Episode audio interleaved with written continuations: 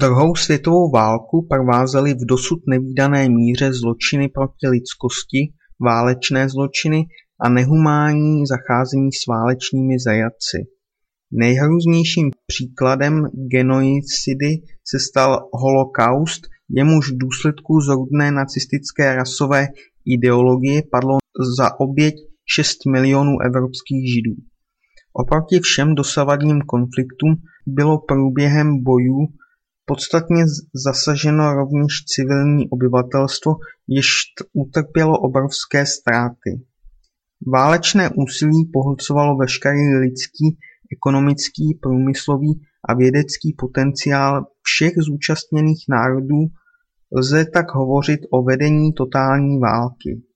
Taktéž pohled na civilizované metody válčení se v mnoha ohledech výrazně proměnily, neboť zatímco se v roce 1940 demokratické státy v čele s Velkou Británií a USA odmítaly plošné nálety na nepřátelská města, posléze se k nim sami uchýlili. V samotném závěru války byla ustanovena Organizace spojených národů, jejímž ústředním cílem byla prevence vzniku jakéhokoliv dalšího podobného konfliktu. Po vítězství spojenců se zrodily dvě vedoucí světové supervelmoci, Sovětský svaz a Spojené státy americké.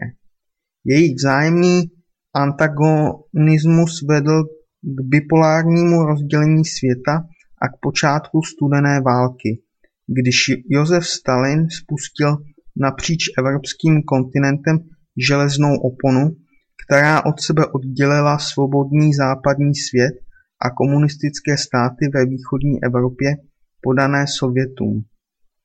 Vedlejším efektem války byl také vzrůst požadavku na právo na sebeurčení mezi národy ovládanými koloniálními mocnostmi, což vedlo k akceleraci dekolonizačních hnutí v Asii a Africe.